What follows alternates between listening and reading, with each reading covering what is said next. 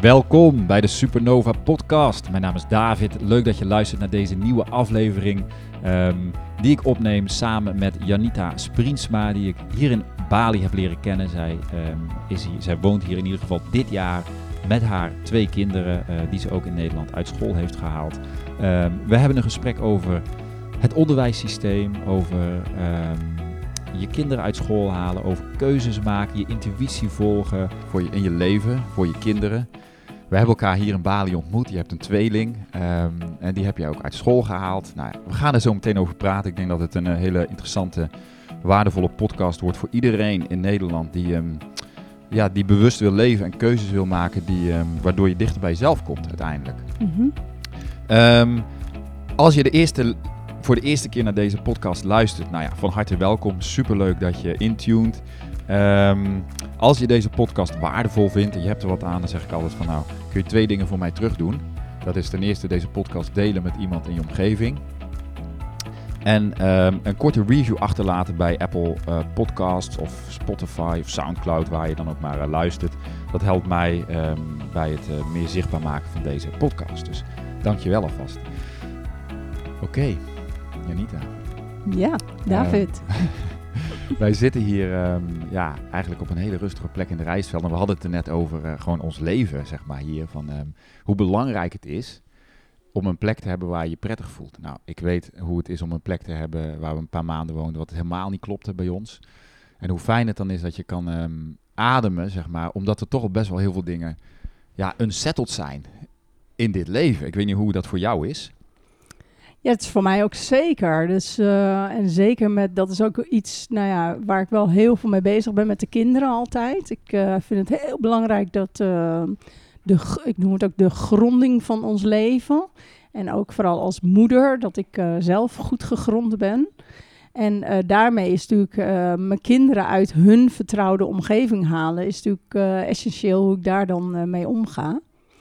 En ehm, dat geldt voor een eh, verandering die ik eh, een paar keer voor heb gekozen om van Nederland naar Bali te verhuizen. Maar ook weer in Bali, waarin het soms voorkomt, eh, soms ook als bewuste keus, om te gaan verhuizen.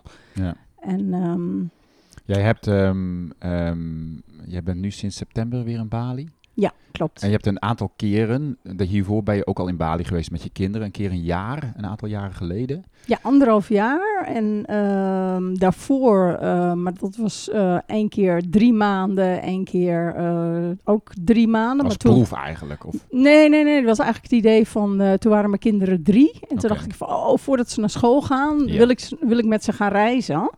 Toen had ik een heel plan bedacht. Australië, Maleisië, Indonesië.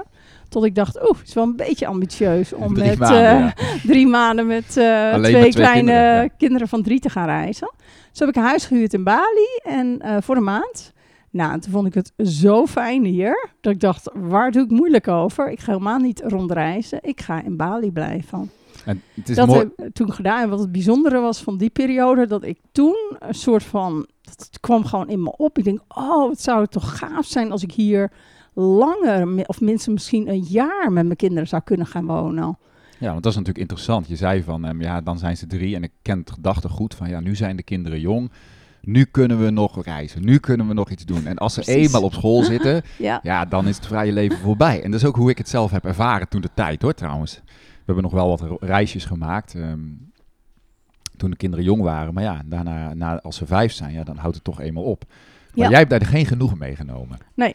Vertel me even wat jij ehm, eh, vervolgens hebt gedaan. Want ja, je kinderen zijn ook leerplichtig in Nederland. klopt. Wat sowieso heel interessant was, toen ze vier waren, dacht ik van nou, dan ga ik ze nog een keer uit school halen, want dan kan het.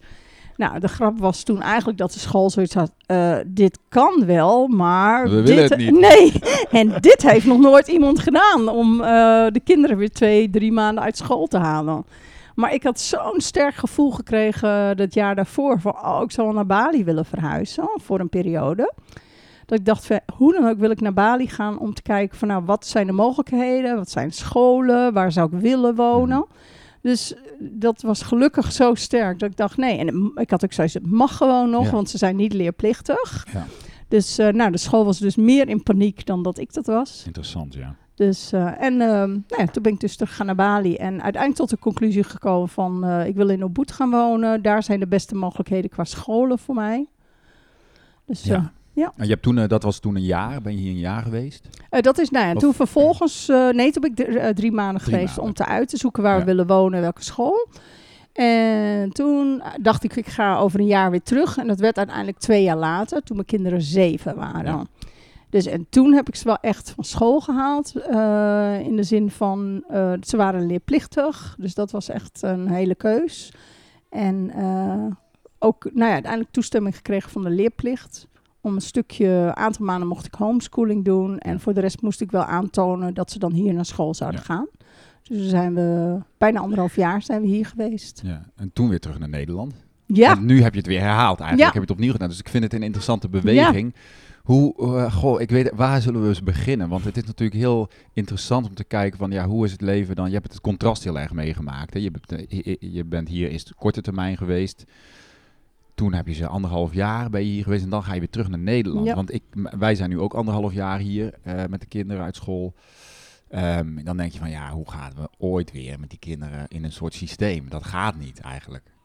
Hoe was Eh, dat? Ja, gaat natuurlijk altijd Ja, wel. het wel. Gaat wel, maar Ja, nou wat bijzonder was, is dat de kinderen makkelijker konden schakelen dan dat ik dat kon. Ik had het echt heel zwaar om eh, weer in het Nederlands leven te stappen Ja. en ook om weer te gaan werken. ja. En dan vooral de combinatie eh, werken, moeder zijn. Ik ben dan ook eh, alleen moeder. Ja. Dus ik doe het dan alleen met twee kinderen. En eigenlijk kwam ik op een moment gewoon tot de conclusie van... nou, dit, dit is eigenlijk bijna onmogelijk. Alles is mogelijk, maar het, de, de keerzijde van stress en eh, nou ja, het leven in Nederland noemen het altijd de sneltrein. Die vond ik zo heftig. Dus heftiger dan daarvoor, omdat ik dus had ervaren hoe het leven kan. anders kan zijn. Nou, mijn kinderen die gedijden op zich heel goed, eh, in zekere zin. Eh, ze moesten natuurlijk wel schakelen. Zij vonden het wel vooral fijn om hun vriendjes weer te zien. En nou ja, geen last hebben van, eh, want dat is hier soms wel cultuurverschillen of andere dingen. Het enige wat wel was, we liepen wel weer tegen hetzelfde aan met eh, wat ik dan noem het schoolsysteem. ja. Dus eh, maar dat was al voordat we de eerste keer gingen. Ja. Dat ik liep heel erg aan tegen het schoolsysteem. in de zin dat mijn kinderen niet geschikt zijn voor het schoolsysteem. ja. En dat ik daar ook geen oplossing voor kon Kun je vinden. daar wat meer over zeggen dan? Wel, welke dingen dat waren? Ja, nou ja, ik blijf dat een ehm interessante iets vinden. Ze gingen in Nederland naar Montessori. Wat op zich Ja. eh, fijn zou kunnen zijn. In de zin van dat het een, een, soms een andere gedachtegang heeft. Ehm, is ook wel zo, maar dan nog is het het Nederlandse schoolsysteem. Waarbij je onder andere al, eh, als je een bepaalde leeftijd hebt, moet je op een bepaald niveau zitten. Dus Ja. dat is al iets waar het mee begint. De lat ligt op een bepaalde... Er zit een druk op om ergens aan te voldoen. Is Ja. dat wat je bedoelt? Of? Ja, klopt. En als je daar niet aan kan voldoen, dan wordt het heel ingewikkeld. En toen ze nog klein waren, ging het nog wel. En ik had eigenlijk altijd in mijn hoofd van, nou, als we dan een jaar naar Bali gaan en we komen terug, misschien zijn mijn kinderen dan, nou ja, ander, eh, kunnen ze, Ja. passen ze wel beter in het systeem en zijn ze dan bij. nou ja, heb ik echt gedacht. Ja, ja, ik snap hem, ja. Ja, want ik dacht, nou, dan zijn ze ouder en dan zijn ze misschien wat ste- sterker. Ja, nou, wat- sterker waren ze zeker en ze hadden vol zelfvertrouwen en ze voelden zich supergoed. Dus eh, daar lag het niet aan. Nee. Maar eh, bleek toch wel heel snel dat ze dus niet in het systeem pasten. En dan Nee. mijn zoon die dan, nou ja, voor het systeem wat hij zou moeten kunnen, ja, drie jaar achterloopt. Dat wordt echt heel ingewikkeld Ja. in Nederland. Mijn dochter, eh, die kan het allemaal qua intelligentie prima aan, maar die kan de stress niet aan. Dus de informatie en de drukte. Dus ehm, ja, en dan is eigenlijk de conclusie dat eh, het schoolsysteem in Nederland is wat het is. Ja. En ze doen heus wel hun best. wil niet Ja. zeggen dat op school ze niet hun best doen. Ja. Wat ook heel interessant was toen we terugkwamen, is dat, eh, nou ja, ik noem het altijd bij wijze van spreken, stonden ze met een heel team klaar om mijn zoon op het niveau te krijgen. Waar die- wat, waar die volgens Nederlandse eh, maatstaven aan zou moeten voldoen. Maar wat er gebeurde is dat hij werd er eigenlijk alleen maar onzekerder door. Dus binnen drie maanden, eh, van een heel kind hebben die echt vol vertrouwen zat, ja. ging die eigenlijk weer naar een kind wat heel erg onzeker Hij klapte werd. helemaal dicht eigenlijk. En terwijl je, je, je hier in Bali hebt gezien hoe die open ging. Klopt. Wat een verschil, hè? Maar ook voor mijn dochter. Ja. Gewoon helemaal open. En ja, dus... ehm, Wat dacht je toen, hé? ehm, Je ziet het dus gebeuren dan eigenlijk. klopt. Nee, ja, nou ja... Het tegenovergestelde van wat je verwacht had. Eigenlijk. Nou ja, gehoopt. hoopt, ja. Ik had gehoopt. Want Tegen- dat is wel eh, wat het leven dan, althans voor mij, misschien in mijn hoofd ingewikkeld kan maken. Is dat ik heb samen met mijn kinderen wel de behoefte om geconnect te blijven met Nederlands. Ja. Snap ik. Maar om geconnect te blijven met Nederland moet je aan allerlei dingen voldoen. Op het moment dat je daar niet aan kan voldoen, is het best, ja, is het leven wel moeilijk. Ja. Is het leven niet eh, makkelijk in Nederland. Ja. en dan, nou ja, dan is het weer keuzes. Dus toen heb ik bedacht van, nou, het verlangen was zo groot om terug te gaan naar Bali. En eh, voor mijn kinderen was het wel even ingewikkeld in de zin van het loslaten van hun vriendjes. Ja. Grappig genoeg hebben ze dan vakantie en dan hebben ze zoiets van, eh, huh? nou, natuurlijk gaan we naar Bali. Ja. Dus, eh, nou, en wat ook weer zo mooi is als we dan hier zijn en dan eh, binnen, ook eh, binnen, ja, binnen, binnen een paar weken zie ik ze weer bloeien. En lachen en blij zijn. En De druk is van de ketel Ja. uiteindelijk. Tenminste, Ja. als ik dan kijk naar onze kinderen, denk ik van wat is nou... Ik denk dat wij de afgelopen, ja, sinds we in september weer terug zijn hier... zie ik een heel grote doorbraak eigenlijk in het feit dat ze weer helemaal rust in zichzelf. Ehm, en ehm, ja, de druk is echt van de ketel of Mhm. zo.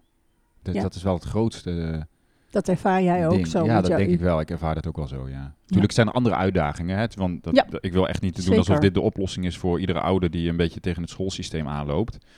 Dit heeft ook uitdagingen. Maar goed, dat zijn dus keuzes maken. Ja, Hè? Ehm, en misschien daarin ook een risico ne- nemen. Want ja, wij weten ook niet hoe onze kinderen zich verder gaan ontwikkelen. Maar ja, weet je toch niet. Nee, wat ik op een moment ook voor mezelf, maar dat is dan mijn Nederlandse hoofd. Want ik zag dat ik heb een Nederlands hoofd en heeft allerlei gedachten en allerlei plaatjes en ook allerlei verwachtingen. Ja, En eh, wat ik ook heel interessant vond van eh, het moment dat ik weer terugging, dat we weer teruggingen met de kinderen naar school, dat ook mijn hoofd weer veel meer Nederlands werd. Zo Ja. van ja, we moeten dit, we moeten dat.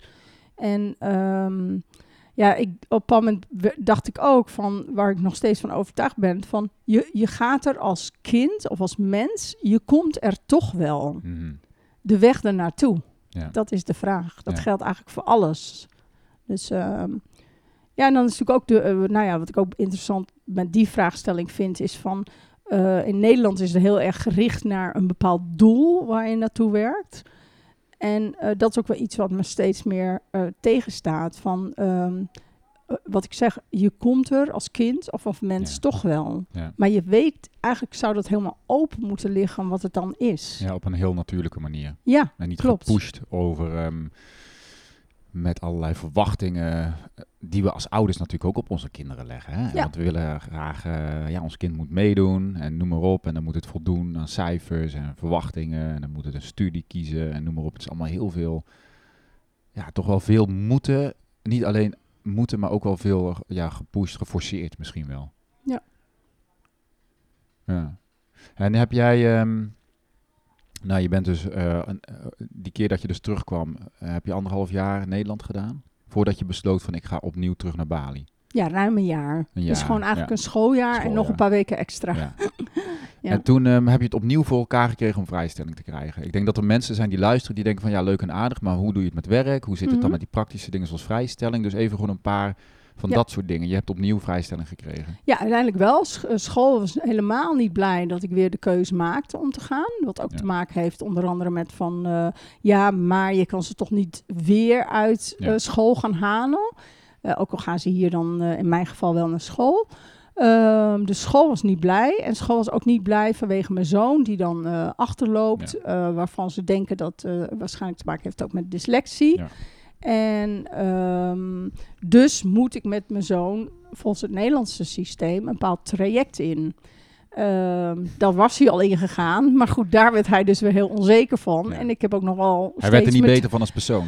Nee, en ik heb ook nog steeds mijn twijfels van... is dat dan het traject zoals we Ja. die in Nederland bewandelen... Zo, eh, dat, om daar op die manier mee om te gaan. En Ja. dat wil niet zeggen dat ik eh, het eh, ontken... of dat ik daar niks mee wil. Ja. Alleen de vraag is op wat voor Is manier... dat we- dan de manier? ja, de school was helemaal niet blij. Dus ik was heel bang dat ze aan de leerplicht, dat is de gemeente, dat ze negatief advies zouden geven, hebben ze in zekere zin ook gedaan.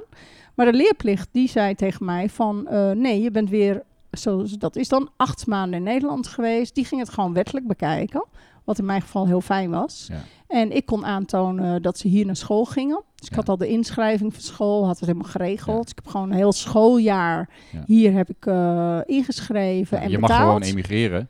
Eh, Of nou ja, je emigreert nee, niet nee, letterlijk, dat snap ik Nee. ook wel. Maar je, mag, je mag je kinderen natuurlijk gewoon in het buitenland naar school doen. Eh, ja, maar je blijft wel van de leerplicht afhankelijk. Ja. Maar in principe wettelijk gezien mag je gewoon eh, vrijstelling aanvragen op het moment dat je dus eh, kan aantonen dat je een school hebt in Nederland. Ja. Blijf je ingeschreven in Nederland op je Precies. eigen adres. Ja. In principe of een ander adres, maar op een Nederlands adres. Ja. En dan geven ze je voor een jaar, voor één schooljaar, ook heel belangrijk, Oh ja. geven ze je voor één schooljaar ehm, vrijstelling. Ja. En wat dan weer spannend aan is, is dat ook ditmaal de school zei van eh, we kunnen geen garantie geven op terugkomst. Nee. En wezen komt er zelfs op neer, omdat ik nu voor de tweede keer het heb gedaan, dat, ze, dat hebben ze niet gezegd, maar eigenlijk de boodschap wel is van ja, eh, Je moet het zelf maar uitzoeken. ja, precies, hierna. Maar goed, als jij nu terugkomt in Nederland en je gaat je, je, kun je kinderen daar weer naar school brengen. moet, ja, moet zelfs. zelfs. Ja, Moet. dus in principe, de school moet ook de kinderen ontvangen. Eh, Want het is hetzelfde met toch eh, met buitenlandse mensen die naar Nederland eh, komen voor eh, immigratie. Ja, die kinderen spreken misschien niet de taal, die moeten ook naar school. Ja, alleen in Amsterdam heb je natuurlijk heel veel scholen. Ja. En dus er zijn altijd scholen waar plek is. Alleen dan is het de vraag van, is dat de school voor mijn kind? Ja. En in Amsterdam is het heel spannend om een goede school te vinden. Maar kan het zijn dat de school, als jij terugkomt, jouw kinderen weigert? Ehm, dat kan. Gaan ze niet doen. Uh, jawel. Oké. Ja, ja, dat kan gewoon. Ja. Maar als er geen plek is. In. Amsterdam is ook het probleem dat er hele lange wachtlijsten zijn. Dus dat is een beetje jouw, jouw dilemma. Kijk, wij hebben een andere route gedaan. Dat is misschien ook eh, voor de luisteraars die dat Ja. niet weten. Wij hebben ons uitgeschreven. Ja. En wij hebben gezegd van nou, wij gaan het helemaal zelf bepalen. En ik wil, niet aan, ik wil helemaal niks te maken hebben met de Nederlandse overheid. En met uh, plicht en we moeten verantwoorden. Daar heb ik gewoon helemaal geen zin in. Ja. Hè, dus er zijn natuurlijk verschillende wegen die je kan bewandelen. En daarom is het ook interessant. Maar wat ik vooral eh, mooi vind bij jou is dat je hebt gezegd van ik ga dit doen. Ik doe dit gewoon. En niet zo snel met een kluitje in het riet laten sturen. Omdat de school ja, eigenlijk niet mee wil werken of het niet wil. Want je bent uiteindelijk zelf verantwoordelijk voor je leven en voor jouw keuzes. En ik denk dat dat, die empowerment, zeg maar, die jij laat zien, dat dat in- interessant of inspirerend kan zijn voor mensen die zeggen van ja, maar die om altijd maar obstakels te zien. Hè? Van ja, maar dit of de school of ja, maar hoe zit dit, hoe zit dat? Ja, dat is natuurlijk het hele punt. Je gaat natuurlijk een sprong in het diepe maken. Ja. Jij weet ook niet wat er gebeurt als je terug gaat naar Nederland. Klopt. Het grappige is dat, eh, bij wijze van nu we het erover hebben, Ja. om de stap naar hier Ja, is makkelijker, tenminste eh, om hier te zijn, dan straks weer de stap terug. ja. Dus, ehm, en ook, nou ja, ik moet wel zeggen dat toen dat speelde in Nederland, dat ik dus voor de tweede keer eh, die vrijstelling ging vragen en ook tegen school zei, want ze kwamen terug op dezelfde school. Ik ga weer. Nou, dat, de, ik ging echt met buikpijn Ja. eh, naar de directrice, omdat, Omdat ik natuurlijk wel aanvoelde van ja, eh, alles leuk, weet je wel. Dat is ook een beetje in Nederland, hè. Als je één keer iets doet, dat, dat is dan heel leuk. je mag één keer op wereldreis. Ja, ja, ja. Dat mag, een wereldreis. Dat mag, van een half jaar. En, dan mag je, en daarna moet je gewoon terug in het Ja. gareel. Precies, dat is een beetje, eh, nou ja, en dat is niet slecht bedoeld, maar het is Nee. toch een beetje onze Nederlandse gedachte. Dus we vinden het heel gaaf als je, bij wijze van spreken, eenmalig iets heel cools doet met de kinderen. Maar als, daar, eh, als dat langer is of on onzeker of eigenlijk anders, dan, dan wordt het wel, dat vindt men toch iets minder leuk. Ja, dat kan maar niet controleren. En zelfs in Amsterdam. Ja, dat is best wel bizar eigenlijk. Hè? Je zou denken van, ja, wat boeit het hoe jij leeft? Dat vind ik sowieso... ehm, ja, hetgene waar, wat ik nu veel helderder ga zien van... Ja, eh, er zijn zoveel manieren om te leven. Dat komt natuurlijk omdat we hier in zo'n community zitten. Ja. Internationaal, waar iedereen een een of ander verhaal heeft... of een reden waarom die ooit vertrokken is. En als je dan kijkt inderdaad naar... Als je, Nederland is natuurlijk een klein land met ook een soort van sterke community. Heeft ook mooie kanten, maar een sterke community... Sociale controledruk is er dan natuurlijk wel ergens. Ja. Hè, en dan wordt natuurlijk... ehm, ja, eh, het is het is de weg van de minste weerstand om gewoon maar mee te gaan met de kudde eigenlijk. En wat jij dan zegt om toch met buikpijn naar die directeur te gaan, ik, ik ken het. Ja, daar heb je wel wat lef voor nodig. Om te zeggen van weet je, ik ga hier toch doorheen. Ja. Door die zure appel voor die vrijheid. Want uiteindelijk zeg je van maar kies voor de vrijheid van mijn kinderen en van mezelf. En dat is mij wat waard. Ja, dat klopt. En maar tegelijkertijd ook weer spannend van, eh, want je weet niet of je de goede keus maakt voor je kinderen. Ja. Dus dat is ook van, eh, dat weet je ook pas als je bent gegaan. Ja. En, eh, En zelfs dan. dan, precies. Straks zeggen, ik denk ook wel eens straks zegt een van mijn, kijk, mijn, al- mijn oudste twee kinderen zijn natuurlijk in Nederland wel op school geweest, maar die jongste, ja, die zegt misschien, ja, maar ik heb nooit op school gezeten. En dit kan dat, je weet, je weet het niet hoe kinderen later, als ze ouder zijn, ehm, daarop terugkijken. Ik heb ook heel veel mensen, eh, volwassenen gesproken, die mij dan aanspreken natuurlijk dat ze als kind eh, door eh, hun ouders die werk hadden in het buitenland moesten reizen. En je vertelde ook dat de een in het gezin die vond het fantastisch en die gedijt er prima bij en de andere weer niet. Dus het Ja. is zo afhankelijk per persoon wel of niet. En Ja. ja, die, dat antwoord ga je niet krijgen. Maar ja, het simpel is gewoon lekker blijven waar je bent en geen risico's nemen. En omdat iedereen dat, de meeste mensen zo leven, valt het niet op. Maar als we kijken naar ehm, de volwassen, de werkende samenleving, hoeveel burn-outs er zijn. Ja. En hoeveel mensen vastlopen in hun werk. eh, Na een heel school en, en na een heel opleidingstraject. Uiteindelijk vastlopen, een cursusje gaan doen en dan hun hele carrièrepad veranderen. Dat zegt ook wel iets over ons onderwijssysteem. En over de manier waarop wij kinderen leren om, of, en jongvolwassenen leren om keuzes te maken. Ja. Ik vind dat opvallend. Dat ik denk van oké, dus dat betekent eigenlijk dat die hele, een groot gedeelte van de hele opleidingsschooltraject, ja, dat mensen dus niet per definitie dichter bij zichzelf komen. En zeker niet gelukkiger ervan worden. Ja. Ja, En tegelijkertijd. Ja, nou ja, ik denk dat de tweedeling, zo heb ik het ervaren in Amsterdam althans. En ehm, dat de tweedeling steeds groter wordt in de zin van mensen die, nou ja, bij wijze van ook kiezen voor de vrije school. Mhm. Of voor scholen die daarop lijken Ja. en veel meer die keuzes maken. En tegelijkertijd eh, de keus van ehm, mensen die heel erg die behoefte hebben om de academische levels op een zo hoog mogelijk niveau te brengen. En Mhm. dus heel erg streven naar om het beste uit zichzelf te halen. En Ja. eh, ik denk ook wel vaak uit een stukje angst van eh, het zorgen van ja, maar mijn kind moet een goede baan krijgen, mijn kind moet een goede opleiding krijgen. Angstgedre- en als, Angstgedreven eigenlijk. ja, Ja. en dat dat verschil ook op scholen heel groot is. Naast dus dat eh, ja, de kinderen dan, de een, er zijn genoeg kinderen die, eh, laat Mhm. maar zeggen, wel helemaal happy zijn met Ja. de school zoals die is. Dus het is ook niet altijd. Nee. Dus eh, in die zin is het ook weer ingewikkeld. Nou ja, dat Het- klopt, ja. Dus het is zo, ik zeg ook bijvoorbeeld eh, de school waar mijn kinderen nu op gaan hier in eh Ubud. ehm, ze is voor mijn, voor mijn twee kinderen echt geweldig. Weet je, Eh, in el- elk opzicht is het gewoon helemaal geweldig. Ja. Maar ik weet ook kinderen die op die school hebben gezeten. En ook daarmee wel deels ook de ouders, ja. waarvoor het niet de beste school is. Ja. Dus dat is ook de zoektocht vaak, denk ik, die je te gaan hebt. Als je die zoektocht aan wil gaan. Hè, van eh, wat is het beste voor mijn kinderen? Wat is het beste voor mij?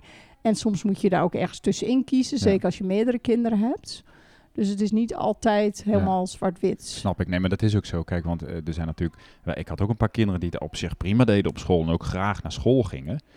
Ehm, hè, dus het- ik wil ook helemaal niet een ehm, soort van... ehm, ja, eh, het systeem of het onderwijssysteem in een, eh, zeg maar afbranden. Want het is natuurlijk, heeft ons ook heel veel gebracht in het Westen. Maar ik denk wat belangrijk is, is dat we als ouders, dat we weer de regie terugpakken over hoe wij willen leven met onze kinderen. Ja. En dat je dan ook een risico durft te nemen op het moment dat je denkt van er zit een verlangen in mijn hart. Ja, jij had het ook heel duidelijk van ik had echt die drang, ik wilde dit. Dat je dat dan durft te onderzoeken en dat je dan op een bepaald moment de stap durft te wagen. Al is En- het voor een jaar. Al is maar het het voor een jaar. Ja. Ja. dan heb je in ieder geval een, eh, een super ervaring. En dan kun je na een jaar altijd kijken van eh, hoe ga je verder. Ik denk, en kinderen kunnen makkelijk een jaar van school af. Echt. Oh, echt. Kom ben ik on. zo van overtuigd. Ik bedoel, ja, eh, het is allemaal heel veel herha- Zeker de lagere school is allemaal toch ook, groep 8 is toch ook alleen maar herhaling. Ja. Ik- bedoel, ja, maar goed, dat is een ander verhaal. Maar ik denk wel van, ja, durven luisteren naar van wat is dan het verlangen. En hoe zijn je kinderen en durven kiezen, keuzes maken. Nou, het kan ook zijn dat je binnen Nederland eh, verhuist en een andere school opzoekt, hè? Ja. Kan natuurlijk ook. Ja, toen ben ik ook, nou ja, nog steeds dat we iets waarvan ik denk van Ja. moet ik dan Amsterdam uit, eh, meer Ja. naar de natuur, in een dorp gaan wonen. Dus eh, dat zijn ook allemaal dingen waar ik natuurlijk heel veel mee bezig ben geweest. Van wat is goed voor mij, maar wat is vooral ook goed voor mijn kinderen. Hoe komt het eigenlijk dat jij die, ehm, op dat pad bent gekomen, dat je heel erg dat bij jezelf hebt gekeken van, nou, wat is goed voor mij, wat wil ik met mijn kinderen? Is dat ontstaan in die eerste drie maanden dat je hier eh, op Bali was, toen ze drie waren? Of ben je altijd al wel een beetje zo'n eigenwijze, eigenwijze vrouw geweest? ja, ik ben altijd, nou ja, sowieso lei- eh, reislustig ben ik altijd geweest. Ik hou van reizen. Ja. En ik ben in die zin eh, wel iemand die, ehm, nou ja, niet het, eh, houdt van het gebaande pad volgen.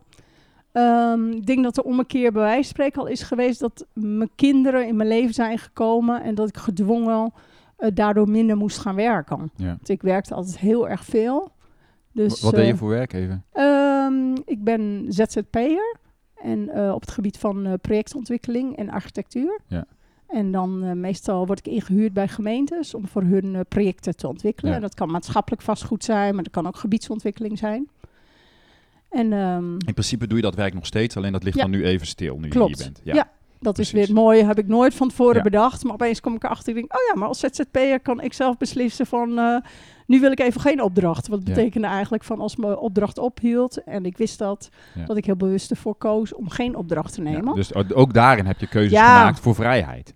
wat ook, Bedoel. moet ik zeggen, dat lijkt heel simpel... maar dat is het ook niet. Want er komt altijd iets leuks op je pad... waarvan je denkt, oh, maar dat, eh, ja, maar... ik heb zo vaak met zoveel moeite nee gezegd. In jouw geval kun je ook niet werken hier, vanuit hier, Eh, op afstand. Nee, van, Nee. eh, niet voor die opdrachten. Nee. Dus eh, af en toe doe ik dan wel eens nou ja, een renovatie. In Nederland Ja. heb ik net gedaan, doe ik dan op afstand. Heel ingewikkeld, maar het lukt. Oké.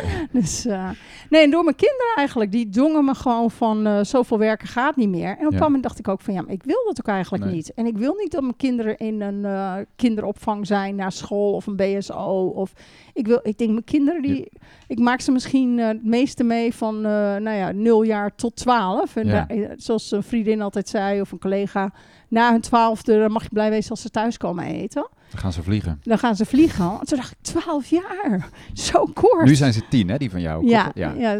Dus ehm, nee, dus ik had ook zoiets van ja, dan eigenlijk wil ik die 12 jaar bij wijze spreken gewoon echt wel met ze doorbrengen. Ja. ja en dat heeft me ja, keuzes laten maken. Ja. Niet altijd makkelijk, maar wel tegelijkertijd ook weer wel makkelijk. Ja. ja. Ja. En eh, daardoor ook stappen verder kunnen gaan en ehm, eigenlijk kunnen zeggen van, ehm, nou ja, bij wijze van spreken die keuze van ik ga nu naar Indonesië. Wat zijn in het hele, als je nou kijkt naar jouw leven, hè, wat zijn dan, en de keuzes die je voor je kinderen hebt gemaakt, wat zijn dan de grootste eh, blokkades geweest om ehm, zeg maar die vrijheid op te zoeken en je, je, je angsten die je hebt moeten overwinnen? Eh, ja, een van de grootste was toch wel ze van school halen in Nederland. Dat vond ik wel echt een van de allermoeilijkste dingen. Maar het was ook de reden dat je het wilde doen, dacht ik. Of, Ja, klopt. Ja, ja. dus daar zit dan... Datgene wat je bij het meest gepassioneerd over hebt, Ja. bent, dat kost ook de meeste moeite. dan. Ja, ja. En ook ehm, dus weer... Maar had het te maken met het feit dat je dan ehm, eh, met ehm, de autoriteit soort van te maken had van school en de overheid? Of omdat je onzeker was over wat voor toekomst ze dan zouden krijgen? Ja, ik denk vooral het laatste. Het laatste. De angst van ontneem ik mijn kinderen niet... eh, nou, de ontnemen is het dan niet, maar ehm, straks komen mijn kinderen in de problemen. Ja. Straks wordt het heel erg moeilijk voor ze. Straks wordt het heel ingewikkeld voor ze. Terwijl het al moeilijk en ingewikkeld Ja. was. ja, maar ik dacht ergens, denk ik dan toch van, oh jee, dan haal ik ze van school. En dan, nou, tussen aanstekens, lopen ze nog meer achter. Weet Ja, je, dat, die gedachten gewoon. En ook eh, bang zijn van, ja, maar straks gedijen ze niet meer in Nederland. Dat was toch wel toen de eerste keer dat we uit Bali kwamen.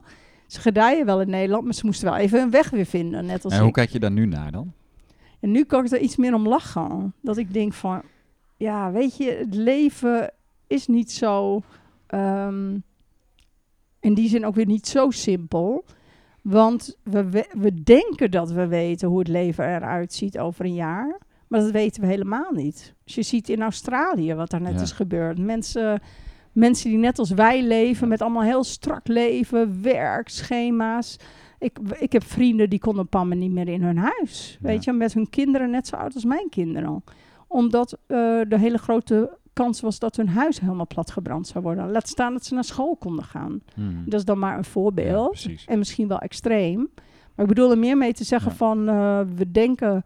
In die zin weten we ook helemaal niet hoe het leven eruit gaat zien. Nee, doordat we alles over, eh, zeg maar, super goed georganiseerd hebben, denken we dat dat goed is.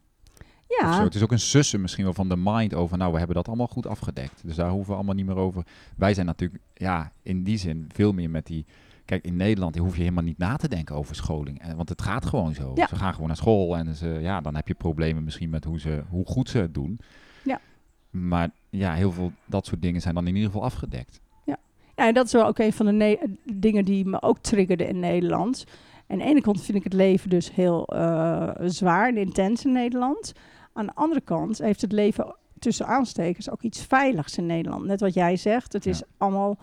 Ja, je weet eigenlijk al hoe je leven erover... Van de wieg tot het graf Ja. is het allemaal al Ja, een soort van geregeld. Ja, voor je kinderen ook. Dus Ja, en als er ergens iets niet goed is, dan, nou ja, misschien dat je of hulp kan vragen of weet ik veel. Er is altijd wel weer iets bedacht. Wij we denken in Nederland heel erg in oplossingen. Wat natuurlijk ook heel mooi is, ook op school, weet je, als, eh, het op de, net als mijn zoon, weet je wel, dat is niet helemaal precies zoals het moet volgens het schoolsysteem. Dus staat er een team klaar die hem gaat helpen Ja. om hem daar op dat niveau te krijgen. Dus dat is typisch Het enige Nederland. probleem is natuurlijk dat het super gestuurd is. Ja, nee, precies. Maar goed, ik snap, ja, ja, klopt. Elk voordeel heeft zijn nadeel. Sorry voor de dooddoener. Ja. ja. En dan vervolgens kom je hier en dan is dat dus niet. Maar het mooie van hier is, en ik denk dat als je op veel plekken ergens anders gaat, is dat je hoofd alles loslaat. Ja. En dat die angst en die zorgen. Ik, ik zei, wat ik het meest bizarre ook weer vond toen ik hier kwam, is in Nederland maakte ik me in mijn hoofd allerlei zorgen. En hier heb ik die zorgen helemaal niet. Bizar, hè? Ja, helemaal wel, niet. En ook, weet je wel, dan denk ik, toevallig dacht ik van de week nog, ja, oh, ik moet misschien toch eh, nu echt wel even weer gaan kijken naar andere school.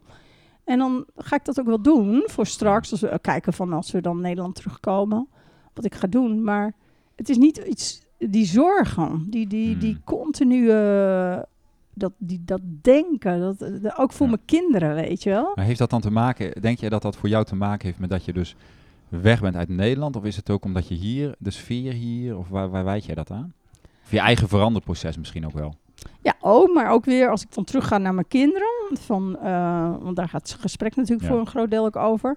Ik heb iedere dag kinderen die helemaal gelukkig uit school komen. Ja. Gewoon echt happy en blij. Als ik op school kom, ik haal ze op, zijn ze blij. Eh, ik zeg wel eens voor de grap, zullen we, want dat mag hier dus, zullen we wat later beginnen vandaag? Dan kunnen jullie wat langer slapen. Nee, mama, ik wil op tijd naar school. En ik, weet, ik heb hier gewoon, los van school, ik heb hier gewoon altijd blije, ontspannen kinderen. Ja.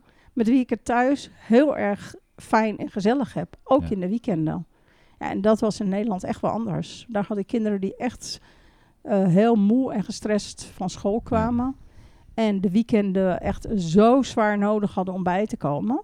En eh, dat ik zelfs zoals met de herfstvakantie heb gedacht, wat ik ook heb gedaan, ik ga maar niet weg. Want mijn kinderen hebben die hele week nodig om bij te slapen en bij te tanken. ja. Dus ja, en dat heb ik hier helemaal Het niet. is eigenlijk al dramatisch. Volgens mij ben je niet de enige die dat zo beleeft. En zijn er veel meer kinderen in Nederland waar dit voor geldt. Bedoel, Dat denk ik ook. Ja. Alleen dat vond ik ook lastig in Nederland, dat het, zoals ik het ervaarde, dat het niet echt een onderwerp is waar veel over wordt gesproken. Nee.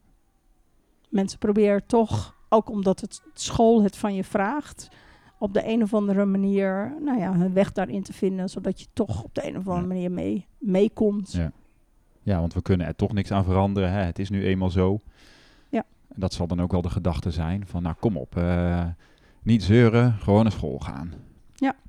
Terwijl aan de andere kant, dat was ook zo, eh, als- altijd, dat had ik die andere keer ook, als ik dan wegga naar Bali, dan opeens komen verhalen los van mensen, dingen die ze je nooit anders vertellen. Oh ja. En een van de dingen die ik echt wel shocking vond, van eh, hoeveel kinderen bijvoorbeeld aan de pillen zijn voor dingen als, eh, nou ja, ADHD of voor niet goed kunnen concentreren. ja. Dus dat er best veel kinderen zijn, waarvan we dat natuurlijk helemaal niet weten, die dus eh, allerlei medicatie gebruiken. En we wat, ik- creëren dat wat ik eigenlijk. echt heel shockend vind. Ja, we creëren dat natuurlijk ook met de manier waarop we dat systeem hebben neergezet. Er zit heel veel druk op. Hè? Ja. En dat denk ik ook dus met kinderen. Dat ik denk, ik zie nu dat bij mijn eigen kinderen hoe verschillend die zich ontwikkelen. Ja, dat je, eh, eh, ik word zelf ook een stuk relaxed om het allemaal los te laten. Terwijl ik in Nederland veel controlerender was naar mijn kinderen over dingen die ze dan moesten doen. Mhm. En nu ben ik veel makkelijker om dat allemaal los te laten. Maar ik denk, ja, maar die kinderen die moeten zichzelf ontwikkelen. Ook bij kinderen kunnen zichzelf al ontwikkelen. Ja. Zonder ons daar hebben ze echt geen controlerende ouders of een school voor nodig. Ja. In die zin zijn ook weer- Begeleiding is iets anders dan sturen en, en, en, en moeten.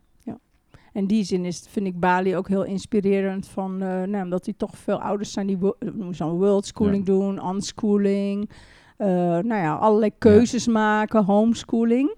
En op het moment dat je ouders ontmoet en dat je daar over, met ze over praat, vind ik dat ook weer zo inspirerend. Gewoon, eh, dat laat zoveel, ja, laat zoveel dingen los. Ik vergeet nooit het verhaal over zou ik, eh, nou ja, blijf ik ook een bijzonder iets vinden. Door vorige keer in Bali ben ik in contact gekomen met iemand die een heel gebied aan het ontwikkelen is in Sumbawa. Dat noemen ze de Golden City.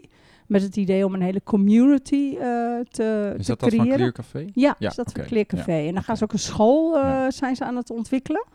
Nou ja, heel veel op het gebied van permaculture. En nou ja, hele bijzondere gedachten. goed, op YouTube kan je ook dingen vinden van de Golden City Subawa.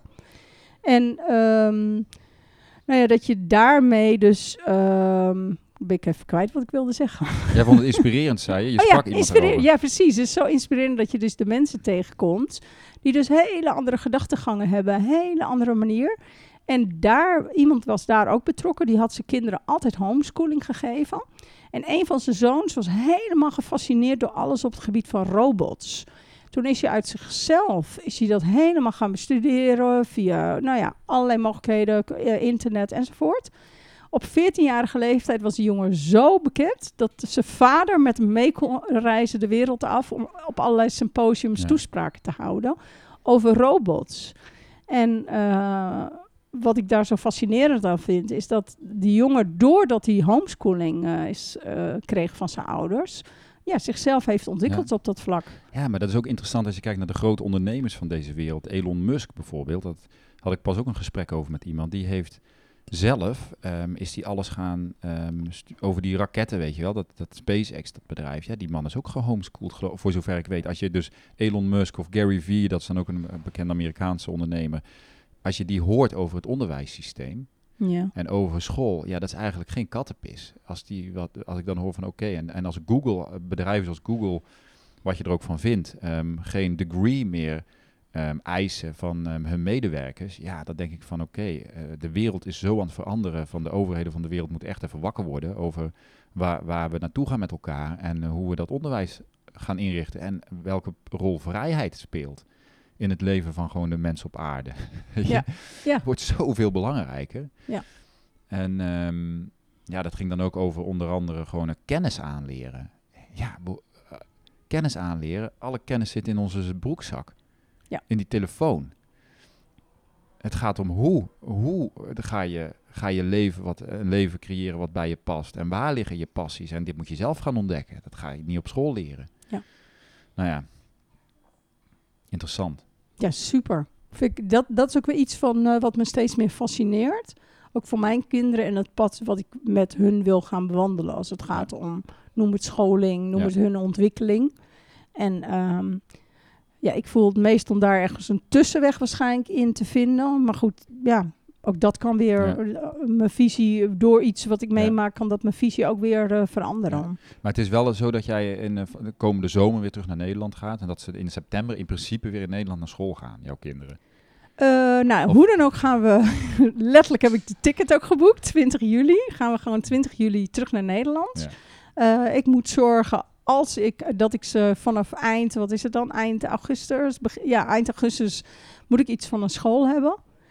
Ik ben ook nog wel Bonaire eh, aan het overwegen... omdat het Nederlands grondgebied is. Ja.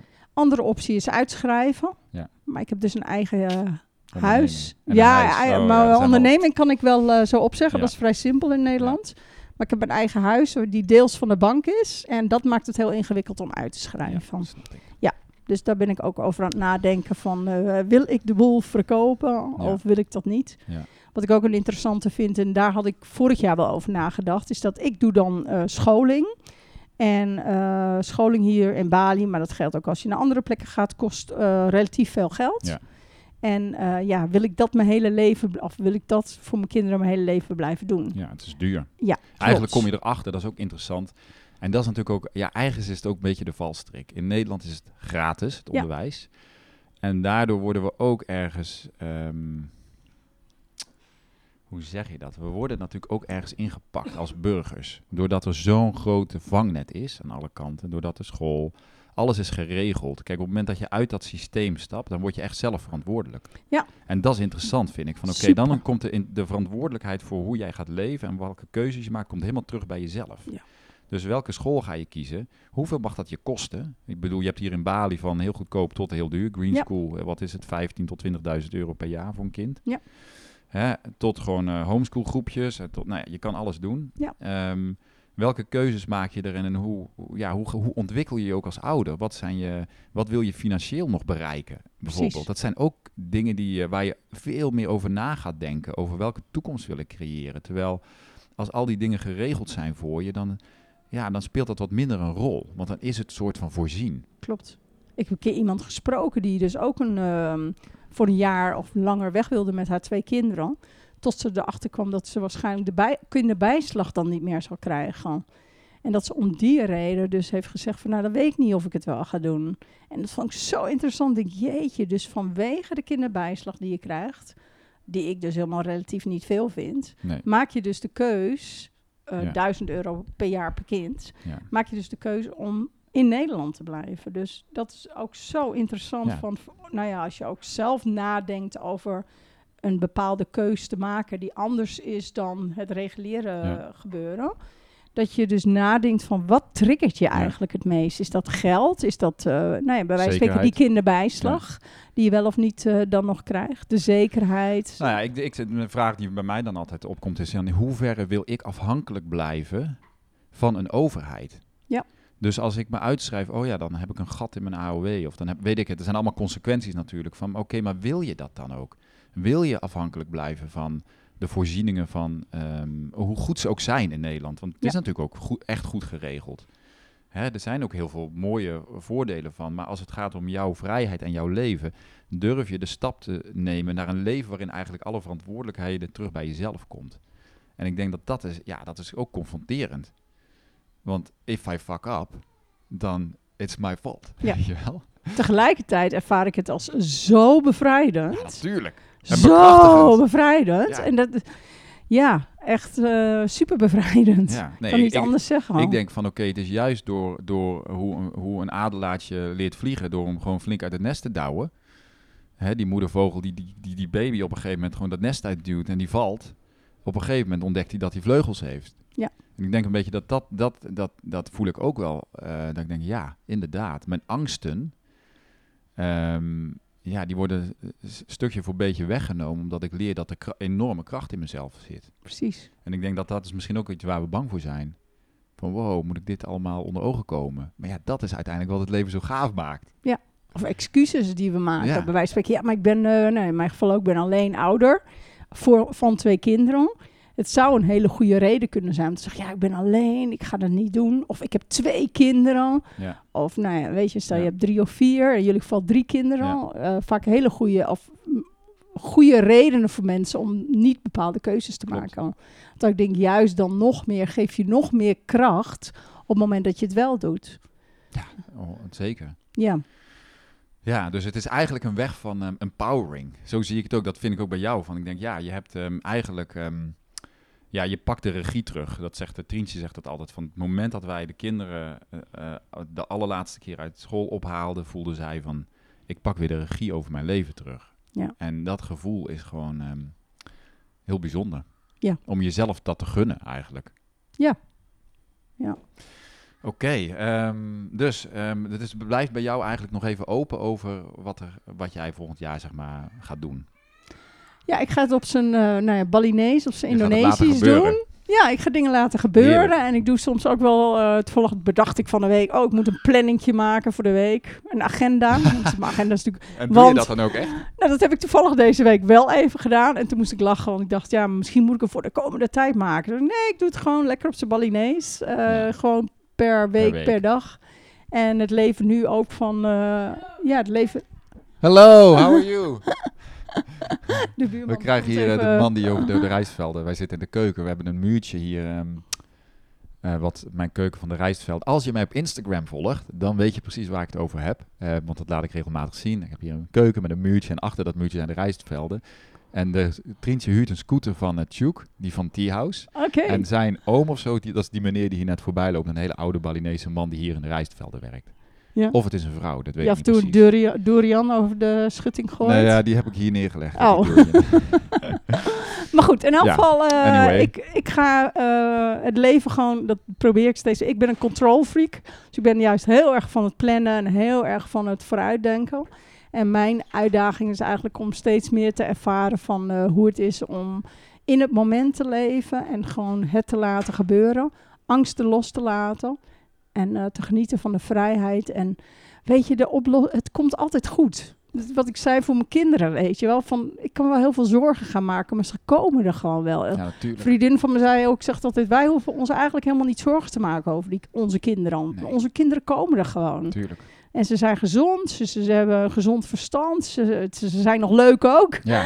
En eh, weet je wel, dus en ja, dat geldt dan eigenlijk ook voor het leven. ja. Gewoon eh, de oplossing komt en ehm, ja. Ja, prachtig. Wat zou, je, wat zou jij eh, tegen mensen zeggen die luisteren die eigenlijk op de wip zitten? Of die dus hiermee... Kijk, ik, ik kan wel... Voor ons is het... Of makkelijk, het is niet makkelijk praten, maar we hebben de stap al gezet. Mhm. En dan weet je hoe het aan de andere kant van die poort is. Ja. Eh, maar als je die stap nog niet hebt gezet, en dat weet ik ook van mezelf, van, ehm, ja, dan zijn er nog eh angsten, onzekerheden. Wat, wat zou jij andere mensen, eh, ja, wat zou je zeggen tegen mensen die hier dat verlangen hebben, Mhm. maar nog, Nog nog een beetje twijfelen of angsten of noem maar op. ja, volg je intuïtie. Als je intuïtie echt zegt van dit is wat ik moet doen, doe het. En dan komen er allerlei angsten en dan komen er allerlei plaatjes. Maar blijf bij je onderbuikgevoel, blijf bij je intuïtie, want dan is het het juiste. Dat geldt ook voor als je intuïtie zegt van ehm, ik voel dat ik naar Australië moet gaan voor een tijd met mijn kinderen. Ik noem even een Ja. voorbeeld. Dan is dat het juiste. Ja. Daar geloof ik echt zo in. En dan als je er eenmaal bent, dan weet je waarom. Ja, Dat weet het. je niet van tevoren, maar je, je buikgevoel, je intuïtie, iets wat, wat je, je voelt. En als je dan zegt, ja, maar wat is dat dan? Daar kan ik niet bij. Ja, dan is het, nou, klinkt misschien standaard, maar dan is het toch, eh, ga, ga een week lang mediteren. Ja. Ga een week Uit het lang hoofd medi- gaan. Ja, uit het hoofd. Ga een week lang iedere dag yoga doen. Ga een week lang iedere dag mediteren. Neem eh, heel veel rust. Ben heel veel thuis. Weet je wel, zoveel als je kunt. Zoek de stilte. Ga wandelingen maken. En dan zonder er, eh, te denken, ik moet het antwoord hebben. Nee, dan, en dan vraag desnoods van geef me het antwoord. En dan komt het antwoord. Mm. En dan op het moment dat het antwoord komt, en dat is vanuit je buikgevoel, vanuit je intuïtie, dan komt de kracht ook om het te doen. De praktische dingen komen daarna. Ja, maar het, het gevoel van dit is wat ik moet doen, daar begint het eigenlijk mee. Ja. Ja. Mooi. Klopt, ja. Alle praktische dingen, zeg altijd, voor alle praktische dingen zijn een oplossing. Dat is eigenlijk maar peanuts. Het gaat Ja. ten eerste van, je moet eerst zelf durven. Als je het voelt, boem. Ja. En dan komt het wel. klopt. Mooi. Ehm, zijn er nog meer dingen die leuk of interessant zijn om te delen hierover? Ja, hoe Eh, vinden je kinderen het hier? Zeg maar, kinderen komen blij uit school. Maar Ja. ze hebben dus die vriendjes, ze hebben geen... ehm, ze, ze vinden het helemaal oké. Ja. Hebben ze zoiets van, ik wil wel terug naar Nederland of praten ze daar helemaal niet over? Is dat geen onderwerp van gesprek? Eh, nou, er zijn momenten, maar het is ook altijd heel interessant dat mijn zoon opeens zegt: ik wil eh, naar huis, ik wil terug naar Nederland. En dat heeft hij als hij bijvoorbeeld heel moe is, of als hij even helemaal niet goed in zijn hum zit en heel emotioneel is met iets. Ja. Dus dat vind ik dan ook heel mooi om te zien. En dan is dat als het ware Ja. zijn gevoel. De veiligheid terug. Ja, de Ja. veiligheid terug. En dat is voor hem. Ja. En mijn dochter, die eigenlijk niet zo goed is in reizen, die eh, heeft dat weer niet. Maar die is een soort, ook in haar energie, is een soort vlinder. Dus die fladdert gewoon altijd overal mee. Terwijl mijn zoon veel meer behoefte heeft om, die moet echt gegrond zijn, Mhm. verbonden met de aarde. Ja, Dus eh, ja, dus ze, ze hebben het soms, maar tegelijkertijd ook niet. nee. En eh, ja, ik zie Kinderen het zijn flexibel, hè? Ja, Ik bedoel, ja. echt. die hebben het makkelijker soms dan dat ik het heb. Nou, ik Met- merk het ook wel bij mijn kinderen. Op het moment dat zij minder in hun vel zitten, of dat ze, dan komt er wel even die heim, of heimwee. Eh, ehm, kijk, nu hebben we weer bijvoorbeeld zo'n fijne thuisplek. Ja, dat, dat maakt al een heel groot verschil. En Ja. thuis creëren voor je kinderen, hè, dat kun je overal doen. Ja. Maar goed, eh, mijn dochter, ik ben dus natuurlijk afgelopen zomer naar Nederland gegaan, omdat mijn dochter heel veel heimwee had. Ah, ja. En daarna was het ook opgelost. Ja. Weet je, dus ik merk ook wel van, ehm, ja, nou, angsten voor kinderen moeten we al helemaal niet hebben, wat Nee. jij zegt. Die kinderen komt allemaal echt. Echt. wel goed. Die kinderen zijn het probleem niet. Nee. Die ouders zijn het probleem. Met al dat hoofd, al dat Ja. denken. Ja. Ja, Ik had het ook weer even van, eh, nou, we waren verhuisd, omdat we moesten uit ons andere huis en dus naar een ander huis. Nou, echt een waanzinnig mooi huis. Bij wijze van spreken een droomhuis. waar je zat. Nee, Of eh, waar je nu ik naartoe gaat, Ja, waar ik nu naartoe eh, ben gegaan. En gek genoeg ben ik dan toch ontzettend even wiebelig en instabiel. En alles weer even shiften. En die kinderen, ach, die, gaan, die fladderen gewoon en Ja. die genieten. En die zijn blij. En die ontdekken, het is één grote ontdekkingstocht in dat huis. En dus ja, iedere keer. En dan ben ik degene die weer even terug moet. En eh, terug naar mijn gronding, terug naar mijn basis, terug naar de, nou ja, naar allerlei dingen. Want wat heb jij een, een, een, een, ehm, routine of wat doe je? Kijk, jij bent eh, alleen verantwoordelijk voor je kinderen. Ja. Als het met jou even niet goed gaat, Ja. kan ook. Wat doe je dan? Of hoe? ehm, Ja, wat me hier, in elk geval in Nederland vind ik dat eh, altijd best wat ingewikkeld. Maar hier in Bali lukte me dan wel heel goed om, eh, nou, hoe dan ook, eh, echt mijn yoga iedere dag Ja. te doen. Mijn meditatie. ik hou heel erg van zwemmen. Dus dan zwem ik mijn baantjes als dat kan. En eigenlijk self-care. Dus de self-care is dan nog belangrijker Toverwoord. dan daarvoor. Die doe ik, nou, dat vind ik ook iets heel moois in Bali. De self-care is echt, wordt je hier van alle kanten Ja. aangereikt. Wat zo ontzettend Fijn fijn is. mhm. En ehm, ook ik, ik ga hier op de een of andere manier heel vroeg naar bed. Of tenminste, eigenlijk samen met mijn kinderen ga ik altijd naar bed. Ja. Dus eh, dat vind ik ook heerlijk om lekker mijn uurtjes te maken. Dus ja, self-care. Ja, Ja. mooi. Ja, dat is wel heel fijn hier. Heel fijn. Ook als ouder. heel ja. fijn, ja. Dus, eh, Mooi. Wij gaan, ehm, als ik dus hier over dat muurtje kijk, Ja, jij gaat over een paar maanden weer in dat huis daar wonen. Aan Klopt. de andere kant van ons rijstveld. ja. Kunnen de kinderen ook, naar elkaar kunnen toe we naar elkaar toe lopen. Het is, wat is het hemelsbreed? Het is misschien eh 500 meter. Ja. Door de rijstvelden lopen. Dus dat is heel leuk. Ja, superleuk. Dus ehm, ja, Oké, leuk, want jullie, wat voor mij weer heel leuk is, jullie zijn de eerste Nederlandse familie die, eh, nou ja, hier met het hele gezin zo eh, naartoe zijn verhuisd in de tijd dat wij ook hier als het Ja. ware zitten. ja, leuk ja. Het Ja. zijn, het zijn, nou ja, zijn wel meer er Nederlandse zijn wel meer. Nederlanders, maar niet heel veel. Ja. misschien verandert dat wel allemaal door deze podcast. Who knows? Ja.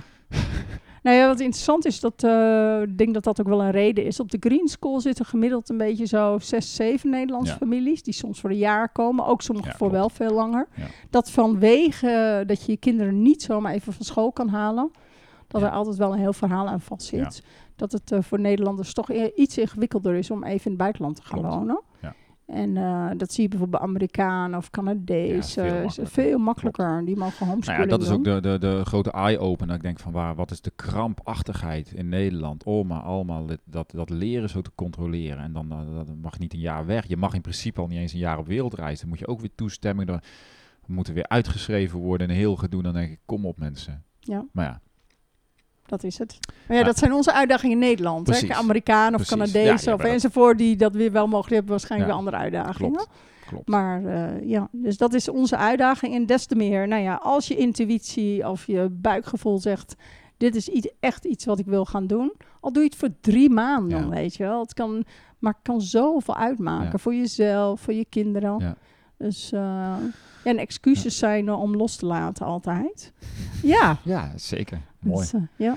Oké, dan gaan we het hierbij afronden. Mocht jij, ehm, mocht je echt je geïnspireerd voelen en dat onderbuikgevoel willen volgen en je wil daar ehm, over doorpraten of je wil daar begeleiding bij, ehm, dan kun je mij in ieder geval een mailtje sturen naar supernova@davidpieters. Ehm ehm, dan kan ik kijken van wat ik eventueel voor jou kan doen. Ehm, mijn werk is in principe het coachen van ondernemers met hun onderneming of locatie-onafhankelijk werk. Uh, maar als jij voelt van ik ben eigenlijk, ik wil veel meer vanuit mijn hart leven en ik wil daar eens wat uh, begeleiding bij. Nou ja, voel je vrij om contact met mij op te nemen. Wat gaan wij doen nog meer? Zullen we het hierbij laten? Ja, we gaan het hier nu bij laten. We gaan het hier nu bij laten. Kan nog een vervolg. Waar kunnen mensen jou, uh, doe jij iets op social media? Als mensen zeggen van ik wil die Janita wel even volgen ergens. Oh, uh, ja, Facebook is dan Facebook, Facebook ja. Daar okay. post ik ook wel veel okay, over dat ons leuk. gebeuren hier op oh, Bali. Jullie leven op Bali. Ja. Alright. Um, gaan we nog een Bali koffie drinken? Ja, gaan we doen. Hij was wel redelijk te drinken. Hè, ja, ik door David dus zelf gemaakt. Zelf gemaakt in ons keukentje hier. Met heel lekker water. Ja, kanker water. Ja. Um, Janita, dankjewel. Ja, graag en, gedaan. Um, nou, ik ben heel benieuwd. We zien eruit. Ja, wij, wij gaan elkaars leven in ieder geval van dichtbij maken. Want gewoon, vind ik ook wel, dat vind ik dus ook zo, zelf zo leuk om te zien van hoe leven andere mensen buiten de box. Er zijn zoveel manieren om het te doen. Ja. Ehm, en ehm, en, en dat, dat verbaast mij ook wel van, eh, ja, toen wij nog in Nederland, of toen ik nog in Nederland zat en ook nog wel gewoon een vrij standaard leven had. Dat ik dacht van, dat je dat heel moeilijk kan voorstellen. Terwijl nu, Ja. als je eenmaal losgebroken bent, Klopt. ja, weet je, Ja. de mogelijkheden zijn onbeperkt eigenlijk. Ja. Nou, oké. dus die gedachte laat ik even bij de luisteraar. Dankjewel voor het luisteren. Nogmaals, vind je deze podcast inspirerend? Deel hem met iemand in je omgeving, dat zou ik waarderen. Je kan ook een review achterlaten eh, bij Apple iTunes. En ehm, tot de volgende podcast. Dankjewel.